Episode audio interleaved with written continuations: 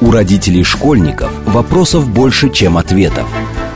Помочь разобраться в их проблемах берутся эксперты онлайн-издания об образовании «Мел». Радиошкола «Большой разговор». Программа предназначена для лиц старше 16 лет. Добрый день, в эфире Радиошкола. Это совместный проект радиостанции «Говорит Москва», интернет-издание образования и воспитания детей «Мел». У микрофона сегодня, как обычно, я, Надя Попудогла, издатель «Мела», а в гостях у меня Владимир Погодин, магистр психологии, учитель новой школы и абсолютный победитель конкурса «Ай учитель» 2018 года. Я все запомнила. Добрый день, Владимир. Добрый день. И я думаю, что поскольку до 1 сентября остаются просто уже считанные дни, я очень Жалею, что лето такое короткое, как мама школьника, потому что лето для родителей школьников – это тоже отдых. Для учителей вряд ли настолько, насколько для родителей. Но поговорим мы сегодня про э, учебный год, про то, про детей, про нас, родителей. Я буду здесь именно на позиции родителя. О том, как вообще сделать так, чтобы дети с удовольствием ходили в школу. И, наверное, э, я расскажу крошечную историю э, личную. Мой ребенок сейчас переходит в, из начальной школы в среднюю, э, и он этому очень рад. Почему? Потому что он очень рад сменить школу. И когда я пыталась с ним поговорить на тему о том, что ему не нравилось в его начальной школе, он сказал, ну, сначала он, как любой достаточно маленький все-таки ребенок, перебрал какие-то простые вещи, что нас не выпускают на переменах в коридор, мне это не нравится, надеюсь, в новой школе этого не будет там. Или а, мне не нравится интонация, с которой педагог такой-то говорит то-то, то-то. Я говорю, ну, а попробуй сказать чуть более общее что-то, чего ты ждешь от школы. Он говорит, ну, в общем, я хочу, чтобы я утром вставал и думал в школу, и мне не было так, опять в школу. Вот, начнем с этого. Что вообще, как вам кажется, ждут дети от школы? Вот когда они идут 1 сентября, помимо того, что они рады встретиться с одноклассниками. Я помню, что я всегда ждала именно этого момента. Ну, я как-то спрашивал детей, еще когда работал в государственной системе, что они хотят видеть в школе, чего им там нравится и так далее. И больше 50% все время отвечали, что им хочется увидеть одноклассников, товарищей, друзей и пообщаться. То есть зачем они ходят в школу, в половине случаев было про то, чтобы... Про социализацию в лучшей ее а, форме, это наверное. Вот, наверное, самая лучшая форма, да, все остальные формы социализации в школе не совсем такие. Вот, а так, ну вот... Я могу сказать, что я как учитель, встречая детей в начале сентября, вижу их живыми – вот прям живыми. Вот, э, И сколько это длится? Да, это длится в среднем в зависимости от школы. Вот в той школе, где я сейчас, это длится достаточно долго, хотя нельзя сказать, что это длится весь год. То ну, мне кажется, да, все устают к концу да. года. Вот. Э, но дело в том, что я очень вот как-то... Мне очень нравится видеть детей после каникул вот после того, как они, наконец, открестились от этой вот системы, немножко пришли в себя, и вот они пришли в себя, и очень хочется, чтобы они в себе оставались. Вот это вот одна из моих основных мечт в школе, и я с каждым годом пытаюсь эту проблему решать. Каждый раз у меня не получается. А как пытались, например? Ну, я понимаю, что невозможно это описать прям такими прямолинейными какими-то репликами, но вот что мы пытаемся сделать? Как мы пытаемся их поддерживать? Я хочу, чтобы они чувствовали себя. Вот не просто хорошо себя чувствовали, да, а чувствовали себя, потому что первое, что ты теряешь в школе, это собственные чувства, собственные желания, и в основном это то, что ты должен кому-то сделать. Вот мне, я это в первую очередь убираю, и вместо этого мы занимаемся собой. И тут я вот я ждала примерно такого ответа, я очень ждала слова должен, потому что а, когда-то достаточно давно, тоже в этой студии у меня был эфир тоже с педагогом, и педагог говорил, что как бы если не будет слова «должен», вот в такой достаточно ультимативной и даже угнетающей форме, то не будет никакой школы. Что школа, она вот долженствование, ну, а дальше все важно сделать это долженствование правильно оформленным. Да, я знаю таких педагогов. Я знаю такие школы. Я думаю, что школы могут быть разными. Я знаю школы, где без слова «должен», э, транслируемого сверху вниз тем ученикам, которые должны, этой школы не будет. Да, такое есть. А дети как без слова «должен» могут? Сейчас родители скажут, если я им не скажу, что ты должен, они же тут же тоже убегут и займутся своими делами. Если переставать детям говорить, что они должны, они начинают воспитывать собственный долг. Потому что без долга совсем просто не получается. Это категория, которую нельзя исключить из человечности. То есть это про внутреннее и внешнее как раз, да? И про это тоже. Ну, окей, но все равно школа же так или иначе. Ты должен ходить на уроки, ты должен э, сдавать домашние задания, а, которые не ну, всегда... Дети прекрасным образом уклоняются от любого должен, который они чувствуют насилием над собой. Они могут прийти на урок, но не присутствовать там. Вот. Они могут сдать задание.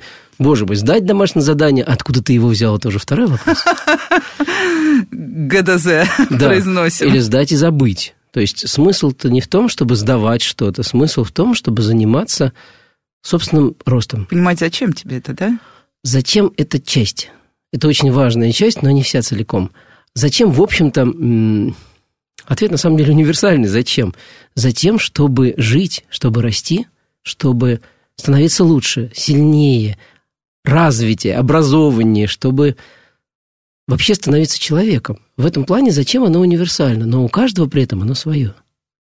Ну, получается, прям такая достаточно идеалистическая мне нравится конструкция, но а, да, все скажут, что это идеализм. Плюс ко всему, в школу уже приходят супер разные дети, да. Угу. Особенно мы это видим на примере тех самых школ, которые называются шаговая доступность, когда у нас не ну, вот э, с школами, которые стоят вне государственной системы, мне кажется, там достаточно плотно группируются еще на входе в школу сами родители. Они ищут школу, где будут родители и похожие на них, и дети, похожие на их детей. То есть есть определенная такая общность э, всего происходящего. Когда приходят в государственную школу самые разные дети, самые разные родители, у них самые разные «зачем?», и вот как их э, ну, вот вас 30, я одна. Я не могу каждому из вас рассказывать, какой у тебя может быть зачем. Вот классическая тоже формулировка. Ну, зачем мне вообще рассказывать кому-то, какой у него зачем? Я уж лучше его послушаю. Для начала. А вот как помочь? Как помочь ребенку действительно понять, зачем? Для этого нужно быть к этому готовым, мне, взрослому. Ну, вообще говоря... Просто звучит уже как... Э, звучит... Мы просто часто говорим педагогика, и под педагогикой подразумеваем, я не знаю, урок. Вот. Звучит уже как педагогика совсем другого уровня. Давайте но... послушаем. Дать вам урок. Хотите, дам вам сейчас урок? Как, нет, как вам, да? Нет, спасибо. Вот. Получается, что уроки это не про что-то живое в целом. Вот я, кстати говоря, мы с детьми об этом разговариваем, я им говорю, ребята, вот у нас не совсем уроки. Здорово, если у нас случаются встречи, но, может быть, такого не случится. А как они реагируют? По-разному. Они же разные. А задают вопросы? А Конечно. А что? А за, почему не урок, например? Я им объясняю, потому что я выступаю за то, чтобы это было живое. А урок очень часто то, к чему ты привык, и то, что ты делаешь по инерции. Ну да, каждый день по одному сценарию. Вошли, да. А сказали, когда один сценарий, вышли. это не похоже на жизнь. Жизнь все время разная. Люди все время разные и вообще разные. И вот, на мой взгляд, это очень часто считают эм, трудностью, а, а вообще говоря, мне кажется, в этом потенциал. То есть им, потенциал именно в том, что люди разные. Потому что если бы они были одинаковые, вот той самой школе, в которой все должны, там было бы очень удобно их постричь одинаково. Мне кажется, к этому и стремятся те школы, которые идут от абсолютного долженствования, чтобы было просто и удобно как раз. Кому? Э, вот очевидно, вопрос, да. педагогам. Да, Детям самим. вряд ли. Получается, что должны они не самому себе, дети, даже не родителям и всем, а вот, Хотя, а, а вот конкретно бы. педагогам. Вот просто вот я пришел, и вы мне сейчас здесь должны. Дети это прекрасно понимают в начальной школе, они к этому относятся ну, чуть более лояльно, скажем так. А вот начиная класса с пятого, там начинается. Потому что они обретают тот самый волшебный кризис подростковый, предподростковый, а потом подростковый, когда они начинают чувствовать себя лучше, и им не подходит это. Поэтому в школе одна из самых сложных возрастных категорий это как раз вот пятый, шестой, седьмой, восьмой класс, вот там вот. Вот это да, очень интересно, потому что э, я часто слышу историю, ну, в основном говорят про пятый-шестой класс, что это вот такая вот серая зона детей, а, ну, потому что в начальной школе, понятно, они еще маленькие, к ним там какое-то более-менее особое внимание. Тут они переходят в новую систему, но если мы говорим о, ну, вернее, везде примерно одинаково происходит переход из начальной в среднюю, вот. Но при этом им уделяют меньше внимания в целом тому, что происходит, а потом их пытаются в какой-то момент как будто бы подхватить, а они уже не подхватываются, вот эти вот дети. Вот действительно есть какой-то прям супер проблемный период с пятым-шестым классом, вот эта серая зона, особенно если на год школы посмотреть. знаете, мы вот в нашей новой школе даже сделали это одним из приоритетных направлений на год. Вот сейчас. Обсудили прямо и будем еще об этом говорить. Потому что э, трудность реально существует. Она существует везде, вне зависимости от на мой взгляд, она просто не в одном.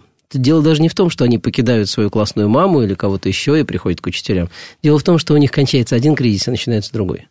И вот эта одновременная психологическая перестройка, когда ты начинаешь фактически рождаться заново, начинается один из самых творческих кризисов в жизни, одновременно с этим ты видишь кучу новых людей, к тебе куча каких-то новых требований, тебе надо к этому как-то адаптироваться, и тут у тебя начинают гулять гормоны, ну, в общем, короче, да. Им вот очень Боже весело. мой, я подумала, что меня ждет в этом году. У меня как раз пятый класс дома. Но секреты это очень простые для того, чтобы это пережить. Потому что это надо пережить. А прожить, вернее, вот так скажем, не пережить в том плане, что... Пройдет, вот, да. Да, прой... и это тоже пройдет, да, кольцо Соломона вертеть на руке и так далее. Это не болезнь, это то, что может служить росту. Тот момент очень важный, когда дети очень хрупки, очень хотят быть независимыми, и при этом они не просто, ну, как бы это сказать, они, мы им очень нужны, взрослые, в этот момент. Но мы им очень нужны в одной очень хитрой позиции, в принимающей. Что есть мы принимали их. Не в наставляющей, не ну, вот в этой назидательно-воспитывающей, а именно как под, поддержка? Нет, не так. поддержка, принятие. Это не совсем одно и то же. Принятие их самости и того, какими они есть. И это очень большая наша работа внутренняя. Это очень трудно. Это, это не громкие слова. Я это, просто на самом не деле, представляю. Да. Это звучит как э, просто грандиозный вызов. Это, но это работа. Это работа, которую проводишь с собой, а не с ребенком. Вот чем вся... То есть получается, что проблема не в детях, а проблема в работе учителя над собой. Я бы назвал это трудностью. Трудность, вот честно. да. Проблема, проблема это такая слово, штука, да. да, которая сразу вешает на меня ярлык. Как вот. очаг, да. да, сразу да. не понять, чего вот. очаг. Это трудно. Иногда это бывает тяжело. Но это всегда благодарно, если с этим работать. И тут еще один тезис, тоже, который я слышала прям многократно, тоже в этой студии он повторялся, а, что сейчас а, выросло поколение детей, с которым очень сложно работать. И это поколение такое, я, правда, не очень поняла границы этого поколения, но так или иначе, потому что я слышала трудно относительно начальной школы, что дети вот э, выросли такие, что они ну, совершенно по-другому ведут себя на уроках, совершенно по-другому усваивают информацию. Плюс ко всему, совершенно по-другому, ну, речь идет о Москве, воспитаны в своем отношении к школе. Дальше начинаются другие про подростков, э, что, ну, мне кажется, это вечный дискурс, что мы такими подростками не были, хотя, если посмотреть, я не замечаю особой разницы, у нас в МИЛе был подростковый проект, мы работали с подростками, я узнавала себя примерно в каждом втором из них mm-hmm. с э, их желанием. Вот есть ощущение, что действительно есть какой-то тектонический сдвиг, и дети сильно изменились, сильно изменились родители, которые их э, привели в первом классе в школу и действительно вот уже в новом каком-то состоянии. Или это больше как раз мы пытаемся просто замаскировать э, то, что мы э, не хотим этим заниматься, не хотим это принимать, то, что они все-таки просто люди, такие же, как мы с вами. Вы знаете, Надежда, я никогда не слышал, чтобы это говорил человек 20 плюс. И даже 25. Вот Никогда, естественно. Вот. Это ну, тогда получается, прерогатива что... нас 40 плюс. Ага. Ну тогда получается, что мы таким образом сообщаем, что мы стареем. Привет, мои дорогие спикеры. Вот, потому что, и это, да, это можно теперь назвать даже проблемой, если мы начинаем так говорить. Это уже не трудность, это уже проблема, потому что мы как бы скидываем это с себя. Ну, а как же быть Они учителем? Вот мне 50, я не хочу уходить из школы, но я не понимаю, что мне с ними делать. Вот я... Чему учит учитель? Вот чему действительно? Явно не сдавать ВПР на оптимальный Ну, во всяких набор. громких наборах документов, и когда учителей спрашивают в конечном итоге, они достаточно часто говорят одно волшебное слово «учиться». Вот научить учиться – это же да, прям да, наше да. все. Но если ты этому учишь, ты, наверное, умеешь. Логично. А если ты умеешь, может быть, это применить? Потому что люди в целом меняются слабо. Дети, которых я сейчас вижу, они изменились, потому что изменились коммуникативные ситуации. В конце концов, эти мобильные телефоны и прочие приятности. Ну, и, мир да. вообще очень сильно изменился, если мы изменился. посмотрим на 20 лет даже назад. Но внутри человечности они остались теми же самыми. Мы меняемся. И порой не в лучшую сторону. И это та тема, с которой можно учиться. Можно учиться сохранять себя и развиваться самому. Потому что когда ты учишься, ты принимаешь изменения гораздо легче. И тут такой вот, да, вот, а как понять учителю, что он не может уже, например, учиться? Вообще, вот это даже философский вопрос, здесь уже без конкретных примеров. А, как понять педагогу, когда ему пора уходить из школы? Вот так вот. Есть какой-то такой момент, как вот вы его, может быть, для себя определили? Не, Потому... не определил. Тут смысл в другом. А что значит уходить из школы? Школа – это не место и даже не время. Школа – это состояние. То есть получается, что э, я определяю для себя состояние, когда я ухожу из школы. Ухожу вот из этого состояния, когда я прихожу к детям с такой очень... с таким посылом, что я действительно на своем месте. То есть получается, что я теряю свое место. Да? В какой момент я теряю свое место – ну, собственно, в тот момент, когда у меня перестает хватать, хватать на что-то ресурса, но тогда бежать от этого, я бы не сказал, что это хороший выход. Дело в том, что нужно обратиться за помощью, на мой взгляд. Если я чувствую, что я выгораю, я обращаюсь за помощью. Вот э, про выгорание очень много сказано за последние пару лет, и были даже специальные практикумы. Вот Яндекс Учебник проводил свою практикум по выгоранию, у них даже была огромная там, тестирование, которое прошло космическое количество педагогов, по крайней мере, они о нем сообщали. А, на самом деле, как вам кажется, это э, серьезная, большая проблема для школы, так как ее сейчас позиционируют те, кто говорит о заботе педагога о себе. Но на самом деле вообще мы, к счастью, стали чаще говорить о заботе о себе, вне зависимости от места работы, социального статуса и прочего. Меня вот. это очень вдохновляет, кстати. Потому что вот кон- контекст заботы о себе, он очень важен, особенно для учителя, на мой взгляд. Потому вот. Что, да, учитель, который не заботится о себе, считывается детьми безошибочно, как тот, кто, в общем, мало чему может научить. Вот, а как, что, что особенного в заботе о себе учителя? Я, например, знаю, я могу много рассказать, как заботятся о себе люди, которые живут в медиа, ну вот, угу. чтобы ментально сохраниться. Но понятно, что наши истории будут принципиально разными. Ну вот учителя, врачи, Психотерапевты и даже немножко юристы, они э, в этом плане очень похожи, потому что они все относятся к помогающим профессиям. Помогающие профессии подразумевают, что ты отдаешь много своего ресурса людям, которым ты помогаешь. А учителя отдают свою жизнь, делятся ею, в общем-то, фактически. Даже те учителя, которым должны, они все равно проводят уроки. Это значит, что жизнь свою они отдают. И вот Вопрос в том, что если я, отдавая свою жизнь 45-минутку за 45-минуткой, каждый раз чувствую, что мои ожидания не, не сбываются, что все эти дети меня не слушают, что я никак не могу реализоваться, и вот это все, и тогда наступает выгорание. И кто же я такой во всем Да, и этом? кто же я такой? И я начинаю их обвинять в том, что у меня ничего не получается, это одно. Я не виноват в этом на самом-то деле, потому что здесь мне нужна профессиональная помощь, в которой выяснится, почему и зачем я это делаю и в которой я могу действовать по-другому. И я такое видел и неоднократно. Это возможно. То есть, а кто просто кто должен... Я понимаю, что в идеальном мире мы сами должны понять, когда нам нужна помощь. То есть, что ты чувствуешь... Э, но ну, ты должен уметь отдавать отчет себе и в своих силах, и в своих эмоциях. Мы в том, не в идеальном ты... мире. Да, мы не в идеальном мире. А не в идеальном мире вот э, Например, вот я руководитель там, коллектива из, э, кажется, 50 с чем-то человек. А, я за, наблюдаю за своими сотрудниками, и я, естественно, вижу, кто из них больше устал, кто, кому надоело делать то, что он делает. А в, в этой ситуации я прихожу и говорю, там, давай мы чуть-чуть попробуем тебе поменять сферу деятельности. Вот есть такие задачи, что из них тебе будет интересно, например, делать. Если человек говорит, что ничего, хочу остаться на прежнем месте, ну, я ищу там какие-то другие варианты, потому что все равно я вижу, что работать он стал хуже, и уже все это просто, ну, потому что надо работать, мы взрослые, uh-huh. у, меня, у меня, тем более, много ребят в возрасте от 20 до 30, которые, для которых это первая работа, и они, им очень сложно представить себе, что у них будет еще много работы в жизни. Вот. А кто должен это делать в школе? Ну, это директор, не знаю, коллеги. И как, вот тоже, если вспомнить, о чем говорили учителя на том практикуме Яндекс, на котором я была, они очень боялись, что кто-то из их коллег узнает, что они прошли вот эту шкалу, mm-hmm. и у них там высокий показатель того, что, вероятно, у них наступило профессиональное выгорание. Да ну, господи, не дай бог, кто-то узнает, что я выгорел, и уж тем более пошел за помощью.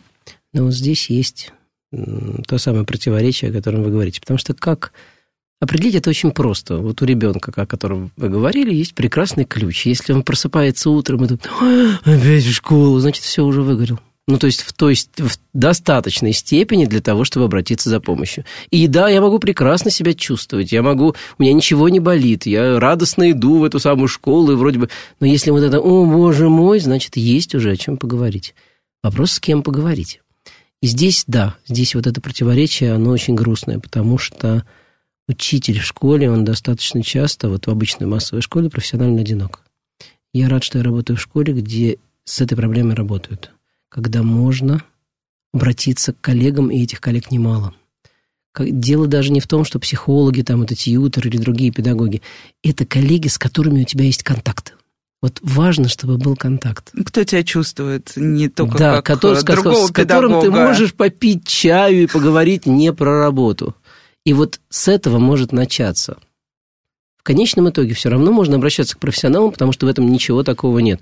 Не стыдно выгорать в этом, ну, это нормальная ситуация. Ты можешь это делать. Я помню это за, за собой. И я помню, как я обращался за помощью, и, к сожалению, помню, как я не обращался за помощью. И вот второй вариант для меня был гораздо более разрушительным.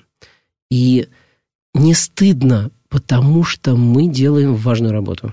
Но мы в этой работе иногда оказываемся без поддержки той профессиональной поддержки, которая нам просто нужна. У меня есть отдельные мечты по поводу того, что... Вот как бы я это видел, да? Как? Я бы это видел как работа профессиональных групп внутри школы э, под руководством профессиональных модераторов, которые не так, чтобы вмешиваются, но знают, каким образом организовать работу, чтобы группа помогла тебе. Потому что группа обладает большим потенциалом, чем любой отдельный специалист. Я это видел много раз. И в школе, школа – это уже готовая группа. Здесь э, вступает один из основных дефицитов, который у нас есть, дефицит того самого доверия. Ведь, по сути, когда учитель боится, что другие узнают, какой у него результат теста, значит, он не доверяет этим другим. И вот здесь вот та самая грусть, потому что доверие нельзя просто впрыснуть. Оно воспитывается, оно вырастает. И, очень быстро раз, разрушается. Бывает, что очень быстро разрушается. А бывает, что не разрушается. Вот по этому поводу можно было бы отдельное исследование проводить. Я, кстати, проводил исследование по поводу того, как, как, каким учителям доверяют дети, там было очень интересно. Ну? А, ну, у меня были некоторые лайфхаки до этого, и они частично сбылись, но я честно провел исследование, даже эксперимент, по поводу того, как высказываются педагоги, которым дети доверяют, и которым дети не доверяют. И вот оказалось, что педагоги, которые детям доверяют, у них, которым дети доверяют, у них в их проявлениях есть три компонента, которые срабатывают все одновременно. Во-первых, они достаточно доброжелательны, то есть они эмпатичны в какой-то, в какой-то степени. Они принимающие вот то самое. И они, это надо вспомнить, это третья часть, да. Вот чего я ждал, это то, что дети скажут, что вот они такие все настоящие, но нет, они готовы к взаимодействию. То есть они готовы услышать. Не просто понять, но услышать и предложить или выслушать какую-то точку зрения. И наоборот, те, кому дети не доверяют, они лишены всех этих трех показателей. То есть это те самые, которые ты должен, и все, двойка садись на место. Вот. Э, там были очень высокие показатели статистические, и об этом много говорится, в общем-то, но мне очень радостно знаете что, что контекст вот всего меняется по чуть-чуть. Это как вот скорость распространения электричества – это скорость света, а скорость электрического тока – несколько сантиметров в секунду. Вот мы меняемся, наша школа идет в сторону человечности со скоростью несколько сантиметров в секунду, а разряды по нам шандарахают сразу. Вот тут как-то так. И тут мы прервемся буквально на пару минут, уйдем на короткие новости и сразу потом продолжим говорить о школе. С вами Радиошкола, не отключайтесь. У родителей школьников вопросов больше, чем ответов. Помочь разобраться в их проблемах берутся эксперты онлайн-издания об образовании «Мел». Радиошкола «Большой разговор». Добрый день, в эфире снова радиошкола. Это совместный проект радиостанции «Говорит Москва. Интернет. Издание образования и воспитания детей МЕЛ». А, и у микрофона по-прежнему остаюсь я, издатель Мела Надя Попудогла. В гостях у меня по-прежнему Владимир Погодин. Добрый день еще раз, Владимир. Еще раз добрый день. Напомню, магистр психологии, учитель новой школы, абсолютно победитель конкурса «Учитель 2018 года». И говорим мы сегодня, накануне 1 сентября, о школе, о, о детях, о о том, как сделать нам школу лучше, с какой скоростью. Кстати, если вы пропустили, потом переслушайте, потому что прямо перед новостями был очень важный, мне кажется, момент про скорость изменений в школе. А, я немножко продолжу тему учителей и потом перейду уже э, на другую тему. Поговорим о родителях. Мне кажется, будем помнить о том, что в школе на самом деле не только педагоги и дети, но и родители стоят тенью не только у ворот, но и значительно активнее во всем этом участвуют. А, есть такой посыл, что учитель живет на работе. Вот. Причем он есть э, такой прям вот протокольный, что действительно учитель много времени проводит в школе, учитель потом идет домой, пока он идет домой, ему пишут родители, дома он проверяет домашние задания, потом у него случается кусок его личной жизни какой-то, не знаю уж, сколько там времени остается. И вот утром он встает и идет обратно в школу, и, и вот это колесо проворачивается каждый день безостановочно. А, когда я говорю об этом, говорила об этом с самыми разными педагогами, в том числе там, из очень разных школ, не только московских, все говорили, ну да, нет выхода, как жить иначе.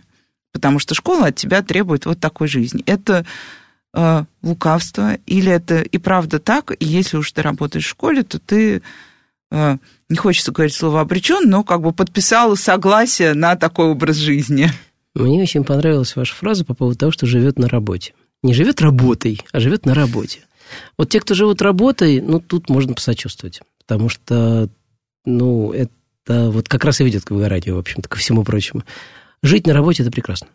Жить вне работы не менее прекрасно. Я не считаю, что школа требует тебя отдаваться школе целиком. И мало того, я понимаю и чувствую про себя, что если я так поступаю, а я так поступал, не буду кривить душой, я так поступал, я, я терял собственную эффективность, и страдали дети. Ну, я страдал, но дети страдали в первую очередь. Вот эта вот самоотдача, это не то же самое, что Симон Львович Соловейчик когда-то назвал будничным самозабвением – вот будничное самозабвение, оно не про то, что ты всего себя отдаешь, оно про то, что ты в процессе, ты живешь на самом деле. И это профессия И живешь учителя. так, как хочешь жить на самом деле. Не просто хочешь, ты общаешься с великолепными людьми, которые в чем-то обязательно лучше меня. Я про каждого своего ребенка могу четко сказать, что он лучше меня. Это настолько удивительно, потому что я очень много в себя уже вот поднабрал. Они нет. Они настолько учат меня чему-то такому очень светлому и очень по-разному, потому что они все разные. И вот этот момент, он важный для меня, что жить в школе – это важно, потому что тогда дети имеют право жить, а не носить на себе ролевую маску ученика, который всегда хороший, там отвечает, списывает, не знаю, что делает. Ну, он либо живет. хороший, либо плохой, у него да, нет либо возможности плохой, у него есть другим. ярлычки, да. Вот жить – это значит убрать из себя ярлыки и стать живым. Потому что живое не подразумевает ярлыков, оно всегда за них выходит. И жить за пределами школы так же хорошо, как в школе. По-моему, у Жванецкого было, что счастлив тот, кто с удовольствием бежит на работу и с работы. Вот тут то же самое. Мне кажется, это я. Я с утра с большим удовольствием иду на работу, а потом радостно вот да. обнаруживаю, что теперь-то я могу уже уйти домой и провести время сама с собой или с кем-то еще и так, как я хочу. С близкими людьми, и это важно. И важно, что у учителя есть досуг, и важно, чем он его заполняет. И вот эти все вещи, они рождают полноту жизни. И когда жизнь учителя становится плоской, это чувствуют те, с кем он работает. Это чувствуют его коллеги, это чувствуют его ученики, это чувствуют его начальники, и мудрые начальники отправляют его в отпуск, например, иногда. Я, кстати, да, эм, однажды позвонила своей подруге, у которой ребенок учится в Германии в школе, и она рассказывала мне, жаловалась, что у них сейчас замещающий директор на год, потому что их директор отправилась как раз в творческий отпуск, mm-hmm. чтобы не выгореть. И оказалось, что по закону есть такая возможность действительно. И у нас для... есть, да. И у нас есть? Конечно, раз в 10 лет у нас отправляются. Я знаю много, много случаев, когда этим пользуются. Вот это да. Единственное, что он у нас по, насколько я знаю, по большинству коллективных договоров неоплачиваемый. То есть ты а вот это тонкий нюанс. Там он был оплачиваемый, вот, я специально уточнила. Да. Ну, вот как только появляется слово «неоплачиваемый», мы знаем, что этот отпуск уже теряет половину да. своей прелести. Он просто превращается в то, что я по той или иной причине не работаю, а не все могут себе это позволить. А, но, окей, еще вот такая история. А, учитель может быть другом своих учеников? Или мы все-таки... Вот я тоже слышала очень много э, мнений на эту тему, и кто-то говорит, что должна быть четкая вот эта вот грань там. Я здесь, ты здесь. И вообще, если вот с вами дружат ваши ученики, как вам кажется? Даже если не говорить прям про дружбу-дружбу, а вот именно дружеское отношение, наверное. После того, как заканчивают школу, некоторые дружат. Ага. Вот, но тут вот какой момент. Здесь, кстати, очень много Э, совпадений с психотерапевтом. Психотерапевт не может быть другом. Это разные функции. Точно так же учителю не свойственно быть другом. Потому, ну вот этот ярлык здесь несовместим, но при этом огромное количество вещей, которые говорят другу, и даже больше. Учи, дети говорят учителям. Дети признаются учителям в каких-то таких вещах, в которых друзьям они не признаются. И в этом плане учитель больше, чем друг. И вместе с тем он не друг. Ну он, да, это да, не вот, дружба вот бытовая такая, да, мы не пойдем Это вместе. не бытовая дружба, мы не пойдем вместе, вот, вот потому что это помогающая профессия, где у меня есть права, обязанности и все остальное, вот, вот то, что... Зачем я, собственно, пришел? Я пришел не дружить, вообще я пришел работать. Результат моей работы в том, что ребенок приближается к самому себе, обретает самого себя, становится лучше, становится более сложным, развитым, научившимся чему-то и так далее.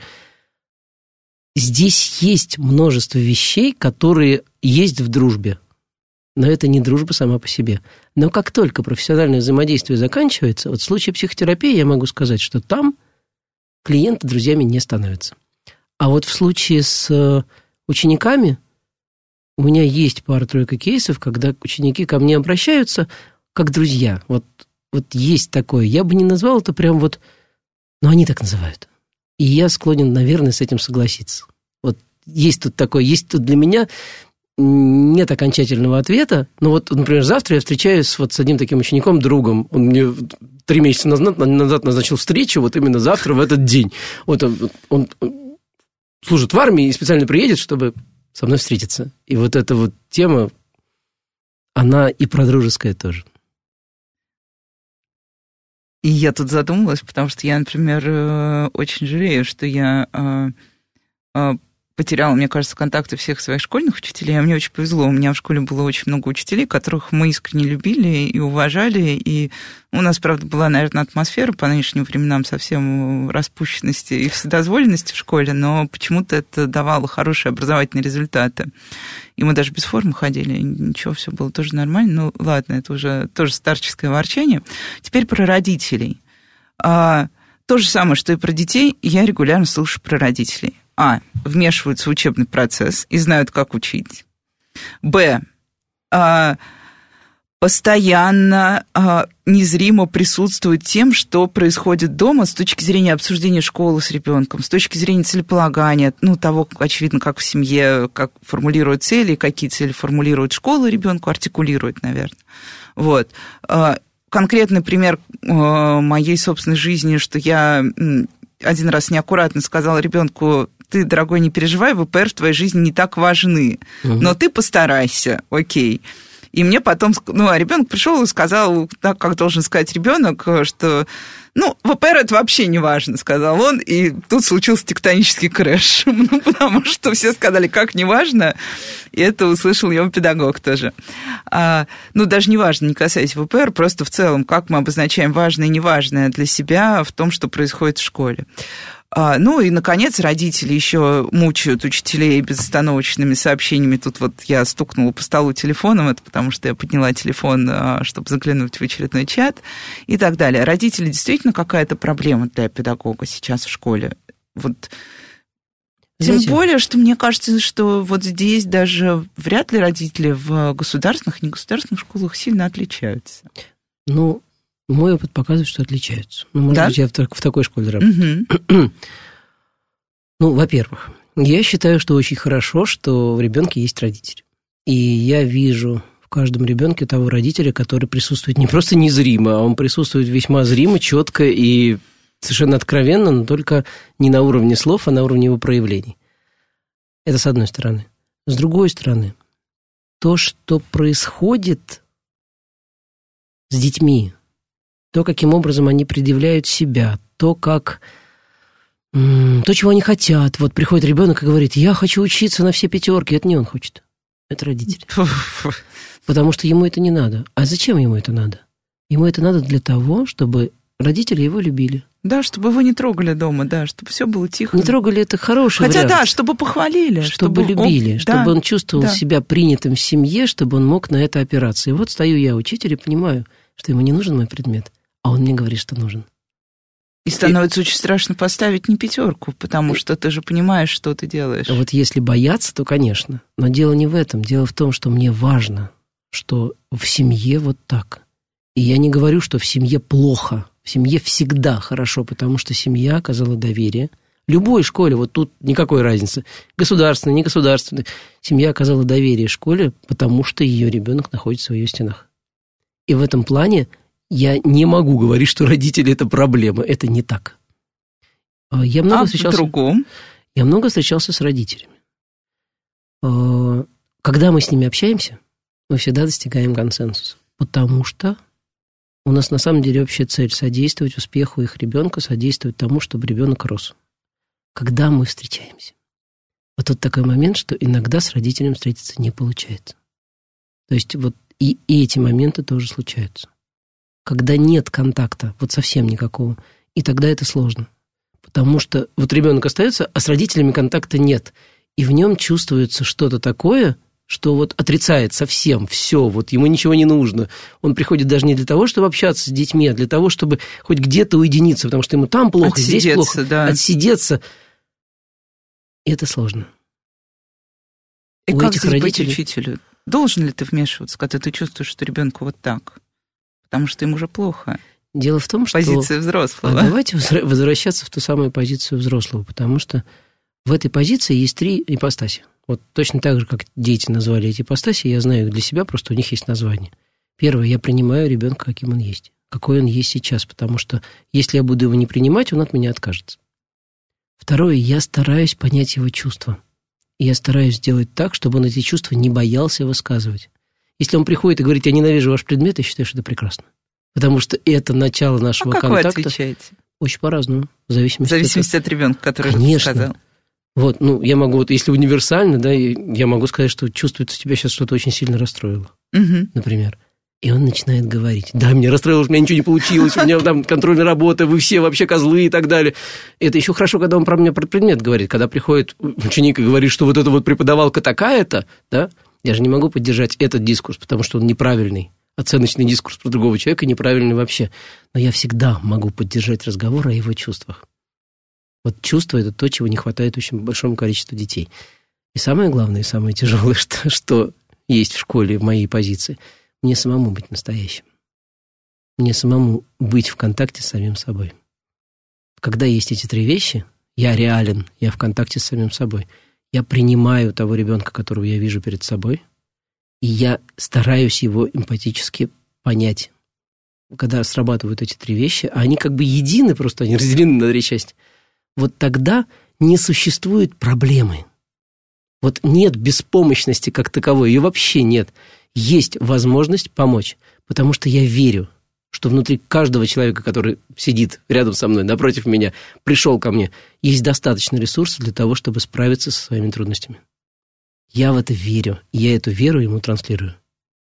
Вот я своей этой позицией, тем, что я нахожусь вот здесь и теперь, что я нахожусь здесь, и он может на меня положиться, но при этом свои трудности ему придется решать самому. Это его дело. Я ему могу помочь. Это его дело. И вот это, оно убирает страх. Оно убирает бессилие. Потому что всегда, если ты веришь в другого человека, он находит в себе силы. У меня не было ни одного исключения. Ни одного. Пока еще в моей жизни не было. И тут внезапно такой вопрос. А, вы же были директором школы? Был. Два года почти. Так. А, и почему теперь вы не директор школы? Наверное, вот так очень прямолинейно сформулирую. То есть это какая-то история... Просто я сейчас понимаю, что... Ну, я чувствую, что вы рассказываете об этом с любовью. И очевидно, что это позиция человека, который хочет ходить в класс. Директор немножко другая позиция, но это тоже совершенно человеческая позиция, как бы мы не пытались обозначить директора исключительно как менеджера школы высокоэффективного. Вот. А, да, вот как выбор между директором и педагогом, который просто входит в класс. Ну, педагог не просто входит в класс, иногда он там сидит, а просто входят все остальные. Да, Насчет кстати. директора, да. А, дело в том, что для меня это просто поиск себя. Я-то начинал с чего? Я начинал с инженера. Я долго был инженером, всякими системными администраторами, верстал книжки. А потом как-то пришел в школу в 2000... Нет, вообще я в школе работаю официально вообще с 92 -го года. А вот прямо по документам, чтобы вот вести детей, а не так, чтобы с ними общаться на доп. образовании, э, это было в 2004. В 2004 году я пришел в школу, зашел в тот самый класс, и я считаю это для себя большой удачей, потому что я стал ближе к человеку. Но это было этапом моего роста, когда я понял, что я про человека, а не про компьютеры вот эти все. Единственное, что я мог преподавать информатику, потому что я был инженером, поэтому я стал учителем информатики. А дальше началась вот это вот, победил в конкурсе «Учитель года» где-то, потом оно началось вот на, там, на, на окружном уровне чуть-чуть на городском.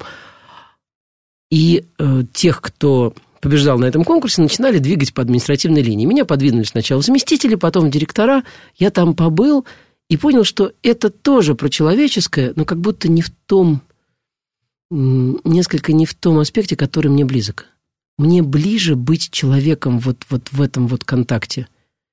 И я ушел из этого. Сначала, ну так тоже плавненько, сначала из директоров, там, руководителей подразделений, а потом вернулся обратно в учителя, и это мне дало очень много опыта, вот эта административная работа.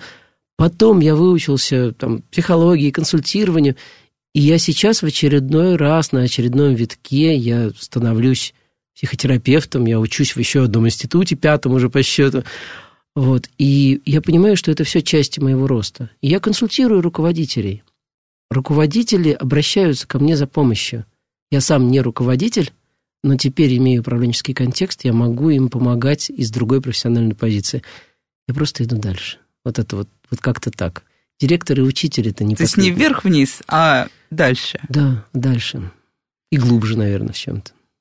Ну да, потому что это же это про поиск не себя. статичная история, да, да. не э, смена Это то, что я хочу сетки. видеть в учениках, чтобы они искали себя. Одна девочка мне на обратной связи как-то в девятом классе написала, знаете, я не, никогда не любила информатику, и это было бы совершенно нестерпимо, если бы вот вас не было в этом классе. А с вами это как-то было более-менее норм. Дело даже не в том, что это про предмет, а мы тут как-то что-то узнавали помимо. Что-то такое важное, что даже не опознать. Я очень берегу вот этих странички, они мне как-то их написали, вот у меня есть такая стопочка страничек. Вот. Для меня это про то, зачем я в школе. Чтобы содействовать их проявлению. Каждый из них, в каждом из них, я верю в это, заложено то, что может проявиться. Это много, очень много всего. Там не программа, там целая вот операционная система. Мне грустно, когда школа загораживает эту систему, когда она пытается вот навязать и сказать «ты должен». Я знаю, что очень многие все равно прорубаются через это. У меня есть мечта, Но чтобы... Тут да. нужно упорство и желание, и какая-то вообще, мне кажется, даже чуть-чуть прирожденная способность идти вопреки всему. Дело в том, что когда ты идешь вопреки, ты идешь э, в чем-то по этому. То есть вот недавно это обсуждали, что если ты чему-то возражаешь, ты на самом деле в той же энергетической плоскости. Найти себя – это не возражать и не соглашаться, а идти по своему вот этому пути, который ты в себе обнаруживаешь. Но вот спроси выпускника, какой ты, И он очень быстро закончит говорить. А мне хочется, чтобы говорил и говорил, чтобы раскрывал себя. Не просто говорил, а чувствовал. Это то, чего нам не хватает в школе, в любой школе.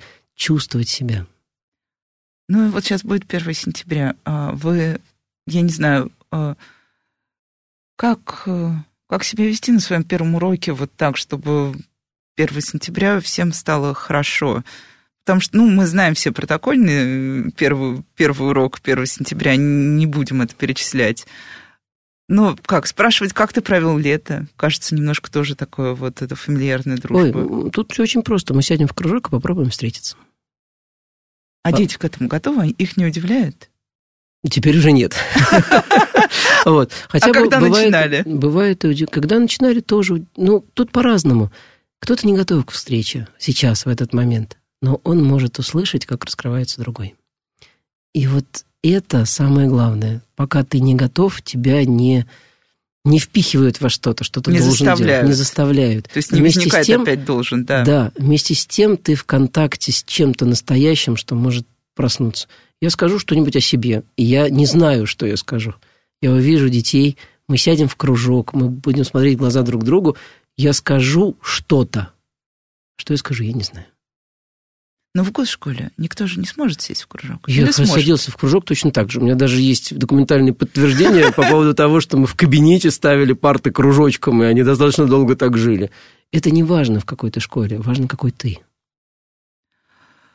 Ну и, наверное, время подходит к концу, но я спрошу важную вещь. Как вот родителю понять, что его ребенку в школе не очень хорошо? Понятно, когда ребенок прямо говорит. Но бывает же, что дети не говорят прям. Бывает, что дети вообще мало говорят. Ну, понятно, что это очень во многом зависит от семьи.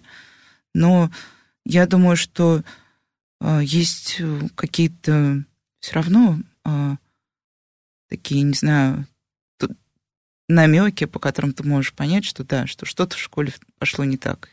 Мне кажется, любому родителю можно доверять себе. Вот это вот то основное, что стоит делать. Вот очень часто родители учат.